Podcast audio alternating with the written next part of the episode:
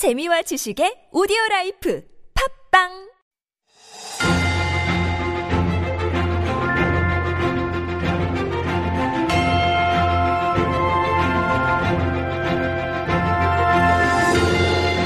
And we are back with Stories Beyond Borders, and this is where we like to highlight some fun and interesting stories from around the world that you probably have not heard of, especially maybe this one as well, unless, of course, you're on top of all the latest items for your furry companion. Mm-hmm. So here's our writer, Jen. Good morning, Jen.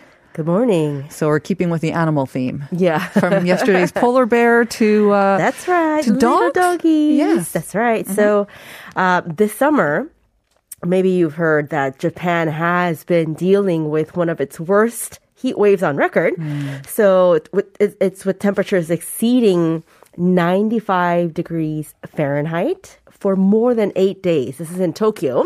95 Fahrenheit. Right. I mean, I'm actually used to Fahrenheit, right, but that's actually about 35 Celsius. Okay. I mean, that's pretty hot. Fairly hot. Hotter than what we've been having here, I think. And then you have to factor in the humidity because Tokyo is usually much more humid. That's right. So not fun. And so a Tokyo-based clothing company, they found a way of keeping pets cool, by Orvia, air-conditioned pet clothes. Yes. So we know those portable fans, mm-hmm, like electric fans, or the ones that you can also hang around your neck. Yep. These are for humans, but I've never heard of air-conditioned clothing, much less for pets. I mean, they're calling it air-conditioned clothing, but it's actually, I mean, it's called Cool Dog. And so the creator, Uzawa, said the wearable air-conditioned clothing for humans, there's something similar to this that exists for humans. Mm-hmm. That was a source of inspiration for her. She has a pet, and so I think she noticed that during this heat wave, it was really difficult to walk her dog. Okay, so you might be thinking something very high-techy and AC clothing for pets. We are looking at a photo of it, and basically what you have is a mesh sort of vest, and then you have a little, like the fan portable fans that we have. It's just the fan head that's attached to the sort of the back of this mesh vest. There you go. It's basically... Yes, a fan-attached vest. That's exactly it, right. Yes. So it does help circulate the air around the pet's body, apparently. Mm-hmm. I mean, I don't know how that fan is designed, but I think this product first launched at the beginning of July, so it's actually really recent. And so apparently it uses 2 AAA batteries and weighs roughly about 3 ounces, because you don't want this thing to be super heavy. Right, I mean, 3 ounces, about 80 grams, and again, pretty good. That's amazing. I just read it. Thank you very much. Thank you for complimenting me on my ability to read. Yes. And so according to the creator, Uzawa, she says the battery should last about 3 months, right, provided you take a dog on a 10-minute walk twice daily. Yes.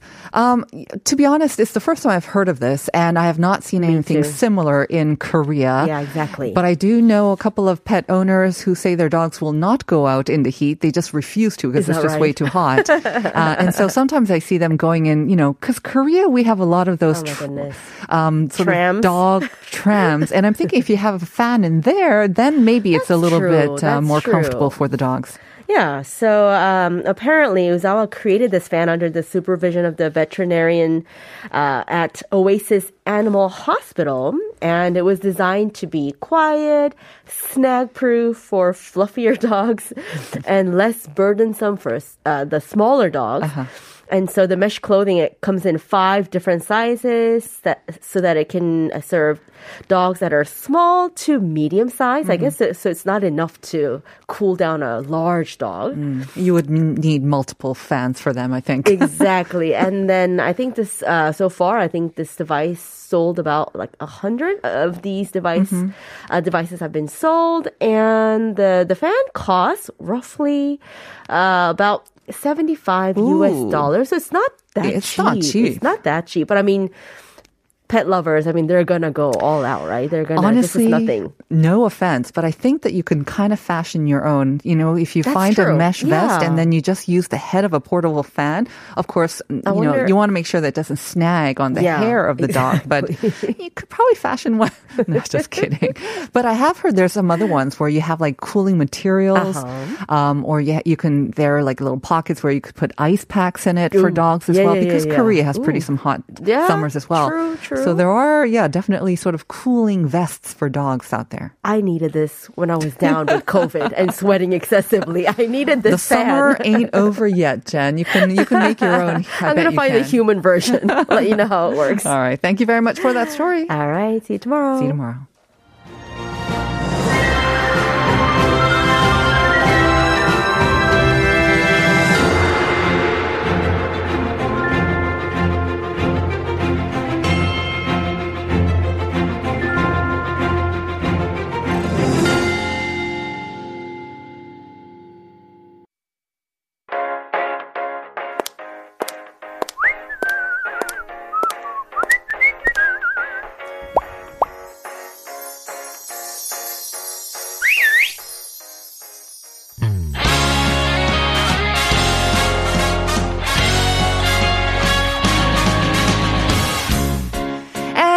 Welcome back, everyone. We are now with The Style Files, our weekly corner dedicated to exploring and introducing fashion and beauty trends in Korea with our experts. And joining us today is our K-beauty expert, Lauren. Good morning, Lauren. Good morning. How are you doing? Oh, I feel like I swam here this morning. Not through sweat, because it was literally, it was pouring. It was really raining. It was really, I don't know it just looks very misty outside right now, but it's supposed to clear up actually in the morning. But I will hold you to that. Yes, please do. Yes. We're going to be talking about supplements, and boy, do I have a lot to say about this, not only for myself, but for a lot of women around me, because we're of a certain age and we're trying to do everything we can to beat back the signs of aging.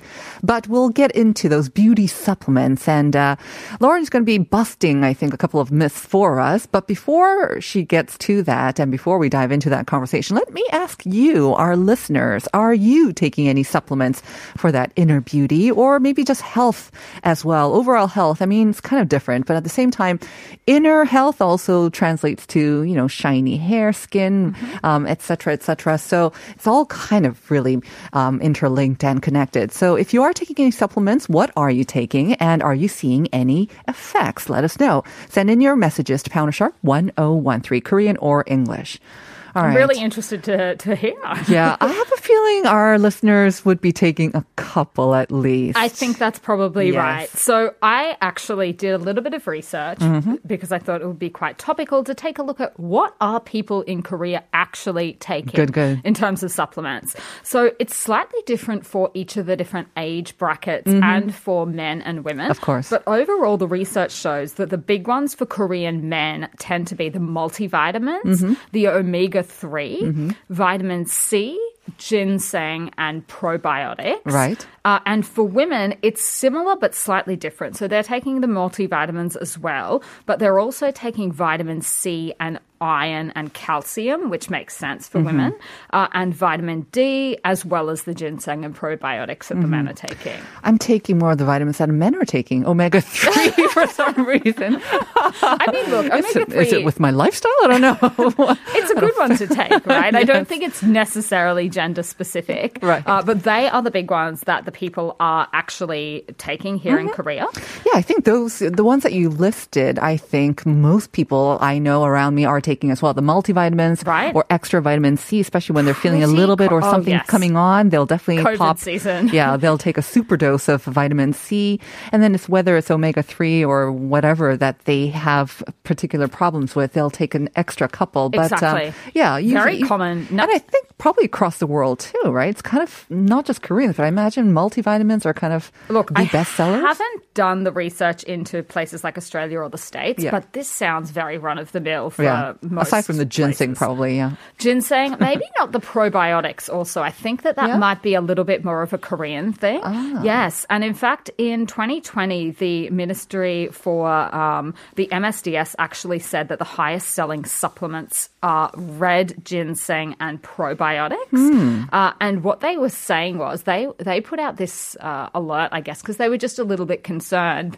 that when they were asking people, well, how have you found out about these? Uh-huh. How have you come to be taking them? People said, oh, I heard about it on social media, SNS. Lauren, alarm bells going off. What, I should not take all my medical and whatnot information from social media? Is that not a good source? It's customized for me. The algorithm fed it to you, right? The thing is this, I think it's totally fine to maybe pick up some ideas, inspiration, tips, and things like that. Like, I mean, I'm on social media. You could follow me. Uh-huh. I won't lead you astray. Of course I do already, yeah. But I think the thing is, when it comes to things like this, you know, what is your understanding of what the vitamin or supplement is actually going to do? And then what is your doctor telling you? Mm. You know, do you need to be going out and supplementing your diet with all of these things? I think that was the angle that they were coming from. Right. You know, like hopefully people are not just doing all of their shopping based on things that get served to them on the social media algorithm. Right. Because especially with ginseng, I think with red ginseng, generally they say it's good for all sort of body types or all people. But at the same time, I don't know, maybe your doctor would advise that you don't take it or that you don't need it. And so if they're taking their advice, like you say, not from a doctor, especially a doctor who knows you and your body and what you're going through. And is prescribing you potentially other medication. That might conflict or do something wrong with that, yeah. So I can see why they are worried about it. Yes. So I thought, why don't we sort of go through some of the reasons that, you know, you might want to take vitamins and some of the reasons that are not so great. Good, because I'm taking everything I can right now, like I said, too.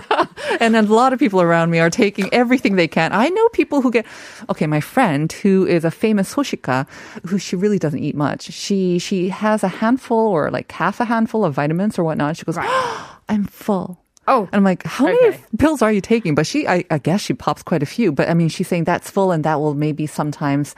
That'll be her breakfast, for instance. I have really bad news for her. Uh-oh. Okay. Listen up.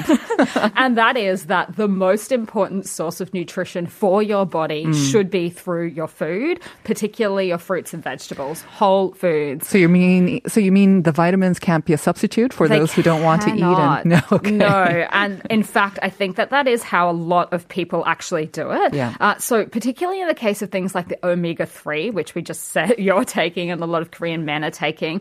So a lot of people will be taking that for reasons like to prevent heart attacks, strokes, you know, for heart health. And studies that have been done into it show that for people that have no predisposition to those kind of conditions, it does nothing. But worse, for people that do have predisposition, there is no reported benefit to actually taking it in supplement form. Mm-hmm. You know, obviously we can get omega-3 from other sources, which is our fish. Right. So that is the way that people, that the experts recommend, people that have studied this kind of thing recommend to actually get your proper intake is just eat fish. Okay, as a person who is taking vitamin omega-3, and I've got a huge box of omega-3 left, so I'm not saying to throw it out. Right, no. And I will be taking it because I have, you know, apparently some, I have too many of the bad fats in my bloodstream or whatnot, and I heard that it could help with that as well. I feel I am taking fish, but maybe, you know, it can't hurt to take more of omega-3. It's nothing bad for you, and if it can help with my blood, then why not? And, you know, I see social media, I see all the home shopping channels and the hosts with their fancy talk and the experts who come out. Honestly, I get it, right? I mean, there's like waves of products that come and they're pushed by all these different sort of marketing channels. At the same time, they do seem credible because they're almost like backed up by this research or that study. But you're saying that... I think the thing is that it comes down to... We should be taking that with a grain of salt. Well, it's not even that it's... and I'm not suggesting that it doesn't work, but I think what the experts are saying is you, without having gone and taken some blood tests or things like that, you're not even going to know what you're actually deficient in, how the body is processing everything. So there are a whole lot of good reasons why people will take supplements and why they will be prescribed to them. Mm-hmm. So just some of the reasons... women who are pregnant and breastfeeding, very, very common that you would take like an additional supplement on the advice of your doctor. Mm-hmm. Folic acid is a really common one. Vegans and vegetarians. So I just said to you, go and eat some fish. Well, if you don't eat fish, then that would be a reason why you might need supplementation because you're not going to get that from your diet. People with heavy periods, that lose a lot of blood. Iron is obviously a big one. People with food allergies. And there are plenty of those. And then there's a whole range of people that cannot absorb the nutrients properly because they have maybe celiac disease, Crohn's disease, something like that. People with chronic illnesses. Right. So I fall into that category because I have a very rare type of kidney disease. Oh. And so I'm actually prescribed vitamins by my doctor because my kidneys basically leak the nutrients out and I don't properly absorb them. So through supplementation, you can try and gain some of that back. But I think the thing is this, if you are the type of person that does need this and you fall into one of those categories, your doctor will be able to tell you that by checking your blood and tell you exactly what you're deficient in, whether that be iron or whatnot. Right. And a lot of the over-the-counter topical supplements that you can buy without a prescription are not the same grade or strength as the ones that you will be prescribed by a doctor. I think that's a very, very important point. I have heard that actually quite a bit as well. Like even with omega-3, there are different grades or sort of strengths of omega-3. Same with iron. Exactly. So the ones that are prescription grade, they will definitely help, but the ones that are kind of sold over the counter and sold in bulk, like I bought, maybe not as helpful. And the other thing is how many of them you need to take, the other things that they interact with. So if you are taking a whole diet full of basically supplements, there's so many things that they might interact with. And if you're not exactly sure how much of the percentage of each, you might be very much exceeding the recommended daily intake, the RDI. You might have seen that on the supplement bottle, that it'll say that. Right. This is X percent of your recommended daily intake. But for people that had a legitimate iron deficiency, that might not even be enough. They might need several times more than the recommended daily intake. I think most people probably thinking that, I have a sort of an irregular eating pattern or maybe I'm not eating very healthy as I should, so I just want to supplement my diet with the vitamins. And what's wrong with vitamins? Aren't vitamins supposed to be good for you? So what if I do take a little bit more of vitamin C's and A's and whatever? It won't actually harm my health. But can it? It can. And this is why. So in the case of a lot of these vitamins, particularly vitamin A, D, E, and K. So vitamin A is the one we often talk about in beauty because it's in all the retinoids. These are fat soluble and they are stored in the body. And if you're taking them in high doses, that can actually be toxic. The other thing that you might not be aware of, because if you're just randomly looking at lots of vitamin names, you might not realize that vitamin A, being a retinoid stored in the body, that is very toxic to people who are pregnant and breastfeeding. So that is not the kind of vitamin that you want to be taking at all if you're thinking about getting pregnant or if you're already pregnant. So things like that, if you go to your doctor and run them through the list of things that you have seen on social media that you're interested in taking, that you think you might benefit from, they will be able to tell you, yes, no, maybe, here's why it's a good idea, here's why I don't recommend it. Yeah. That's the missing part, I think, is people aren't doing that. Did you say vitamin D is also not good? Fat soluble. So what it means is that, vitamin D, the thing is this, it's a popular thing because... It is, especially during COVID, I think. Some people were saying that it might help prevent infections, So vitamin D is the one that we can actually get from the sun. So you can actually get the amount of vitamin D that you need from 10 to 15 minutes a day in the sun without your sunscreen, which, I know we talk about sun protection a lot, but that is a bit of a tricky one because it's often you won't get enough just from what you're eating. Right. So that's another good one. Don't self-medicate, but actually go and talk to someone. Find out if it is something that you are lacking in the first place. Yeah, I think you gave some really good advice. I mean, I think Koreans are pretty good about going for a regular checkup. I mean, it's kind of sponsored by the national sort of health sort of system that we do have. And so we will get an analysis of our blood, what vitamins that we or nutrients that we might be missing. And you'll have usually a session with your doctor. You can follow up on that. And I have actually asked my doctor several times, what should I be taking? Any vitamins, etc. I have to say, I forgot about this. And he said, you don't need to take it, actually. Yeah, there you go. Exactly. And I forgot about it. And I just went out and, lured by social media and home shopping. But now let's get to, aside from the supplements that we talked about, when it comes to beauty and, our vanity knows no ends, we want to turn back the clock or at least slow it down if we can. Of course. And so the biggest buzzword, and it's been around for quite a few years now, as I remember, is C, as in collagen. Let's talk about that now, collagen. Shall we? So obviously people recognize that collagen is an important part in the aging process because it is the thing that keeps our bones and our tissues together. And it's also the thing that gives our skin elasticity and we naturally lose that. The youthful look, basically. It is a thing that deteriorates with age in everybody. So after the age of 25, you're losing about 1.5% of your natural collagen every year. Every year? Yeah, it's not great. Okay. That's scary. Uh-huh. Yeah, so we're doing the maths now, trying to work out how much we've already lost, right? So I think that this is where the idea of supplementing with, drinkable collagen and then powder form. Yeah, powder form. You sort of make it up. That's I think where it comes from. But the research is not at all clear that we can supplement our lost collagen with a collagen drink.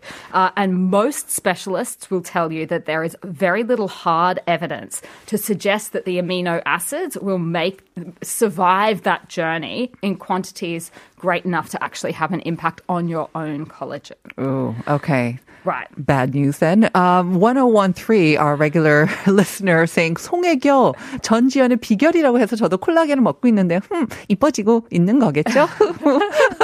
See, 1013, I'm also taking collagen as well. So let me kind of play the devil's advocate. Oh, please. Because I have also done a little bit of research or looked up some news stories, and there are a ton out there. And like you say, some will say, it's lacking hard evidence. You shouldn't go out there and try to have fish or cow or whatever collagen you can get. Right. You shouldn't do that. It's really just not working. It's not worth it. On the other hand, some more recent literature, it seems like, they're saying that if you take it steadily over a course to at least 8 to 12 weeks, then you will start seeing results. You will start seeing maybe, improved look of wrinkles, et cetera, with collagen. Yes. So there are the recent literature, you have also been aware of them, right? They're coming out more. One thing I would caution you to do next time you see something like that is have a look into who has put that out there and who is funding it. Who funded it. Okay, yes. Because a lot of the time, it is the people making the drinks that they're trying to sell you. Uh-huh. So I have some tips because I, like you, want my collagen where it is to stay in place and want to try and slow everything down.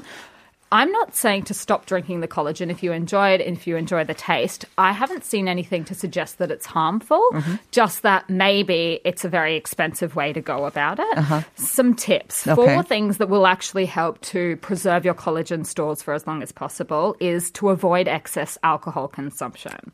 Yikes. Okay. Yeah, that's probably a big one for a lot of people in Korea. Smoking is not good.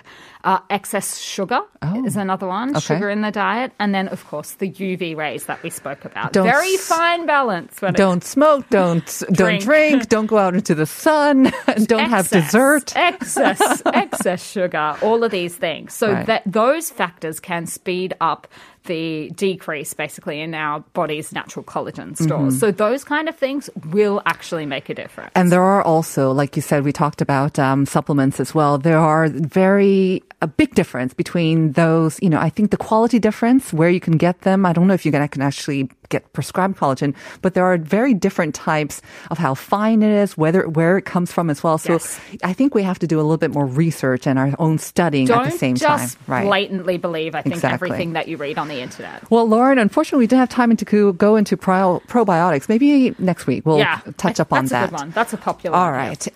Thank you very much. We'll see you next time. You're welcome. All right. We'll be back with part 2.